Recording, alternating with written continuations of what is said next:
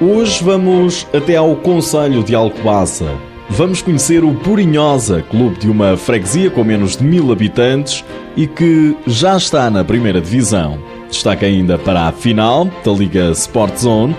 O Sporting está a um jogo de se tornar bicampeão nacional. Seja bem-vindo ao TSF Futsal. Aqui é o bar, não é? Se concentram a dizer bem e mal. a dizer bem e mal aqui do, do... Passa pouco das 10 da noite. Estamos no lugar da Purinhosa, freguesia de Pataias, no Conselho de Alcobaça. Já fora de horas.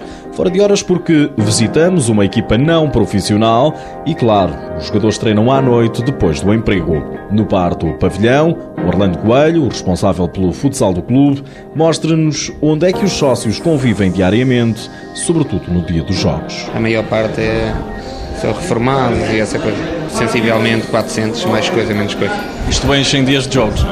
Completamente, completamente. Está sempre cheio. O último jogo nos Açores não cabia aqui mais gente porque estavam aqui cerca de 300 pessoas dentro deste bar. Nós Vocês lá, não é? Sim, nós transmitimos e eles aqui via televisão a ver. A ver esse jogo dos Açores, transmitido nas instalações do clube pela internet, jogo que garantiu a subida de Brunhosa ao escalão máximo do futsal português. Estava tudo aqui a ver, foi uma festa para o pessoal todo.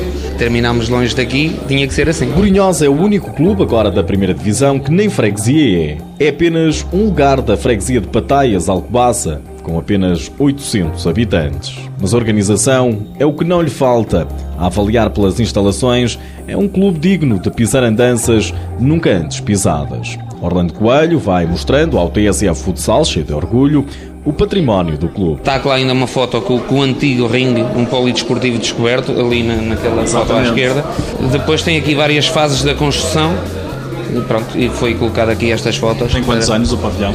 Desde que está... Foi inaugurado em 2006. O pavilhão está à medida dos melhores. Tem apenas 8 anos. O clube existe há 57.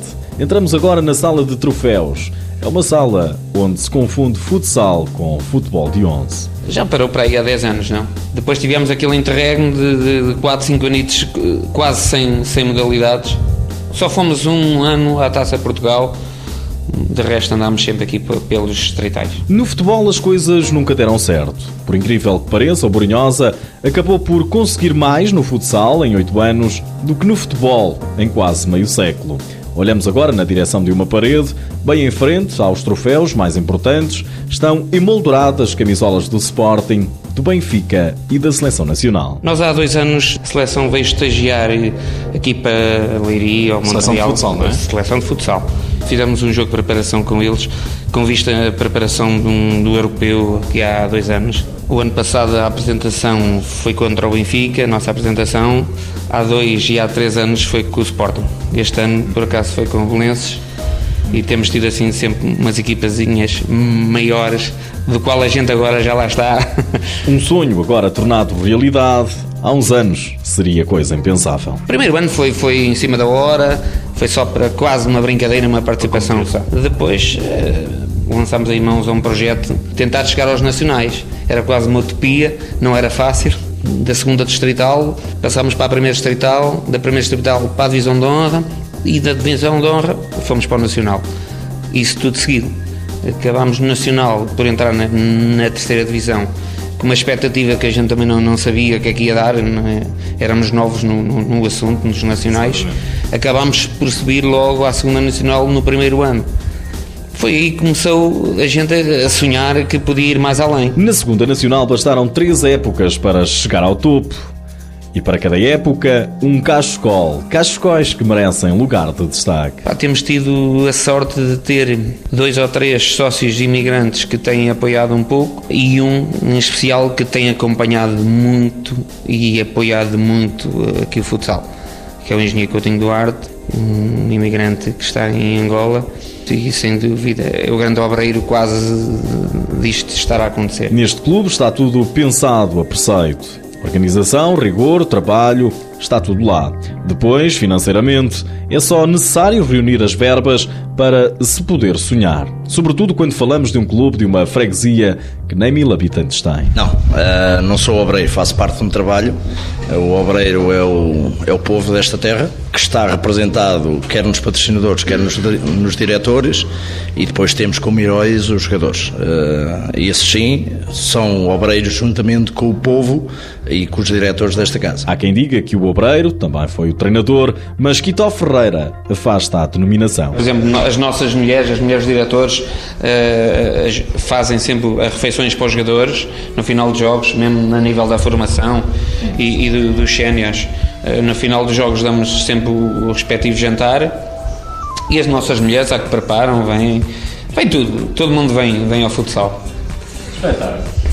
É uma família, não é? Quase, é quase. O Borinhosa é praticamente uma família. Penso que temos equipa para. Hum, para se conseguir manter e porque conheço os nossos jogadores, são jogadores que já tiveram alguns uh, na primeira divisão, muitos até, têm uma rotina já de, de, de primeira divisão e penso que poderá haver um retoquezitos, um, um aqui e outro ali, mas não deve haver grandes mexidas. São muitas horas passadas no clube mas está aí a recompensa agora na primeira divisão. Eu acho que sim. É, nós foram traçados objetivos internos. O clube tem um projeto.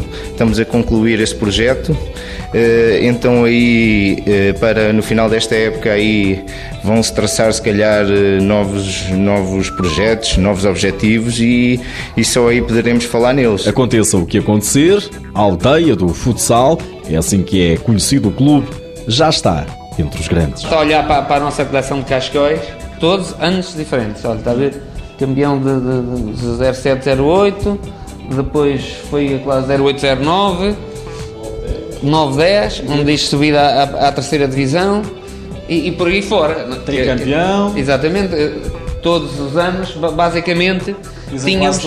tínhamos este é, este, este é feito para as senhoras. Agora reclamavam. É, é, ah, este foi feito para as senhoras. É, nós, nós produzimos aquele cascol. Quando chegámos aqui, queriam um cascol também para elas, num cor-de-rosa. Então só se mudou a cor lá de cor.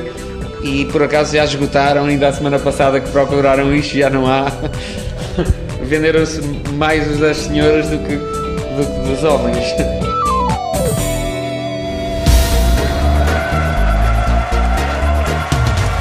Sporting está muito perto do bicampeonato nacional.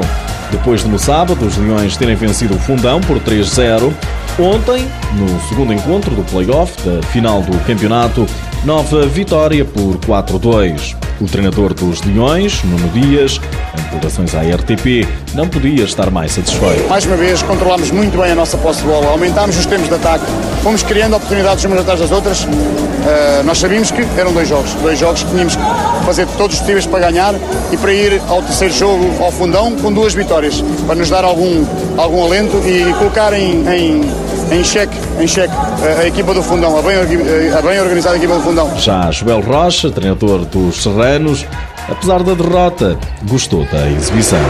Feliz por os poder treinar, orgulho e privilégio de trabalhar com eles, confio neles mesmo quando erram, eles são os primeiros a não querer errar. Mas hoje o Fundão foi mais perto e mais próximo do seu real valor. No próximo sábado joga-se o terceiro encontro, agora no Fundão. Em caso de vitória, o Sporting sagra-se campeão nacional. E na finalíssima da segunda Divisão Nacional, também para apurar o campeão, Unidos Pinheirense e Borinhosa empataram este sábado a três bolas em Gondomar. No próximo domingo há segundo jogo, agora em Alcobaça.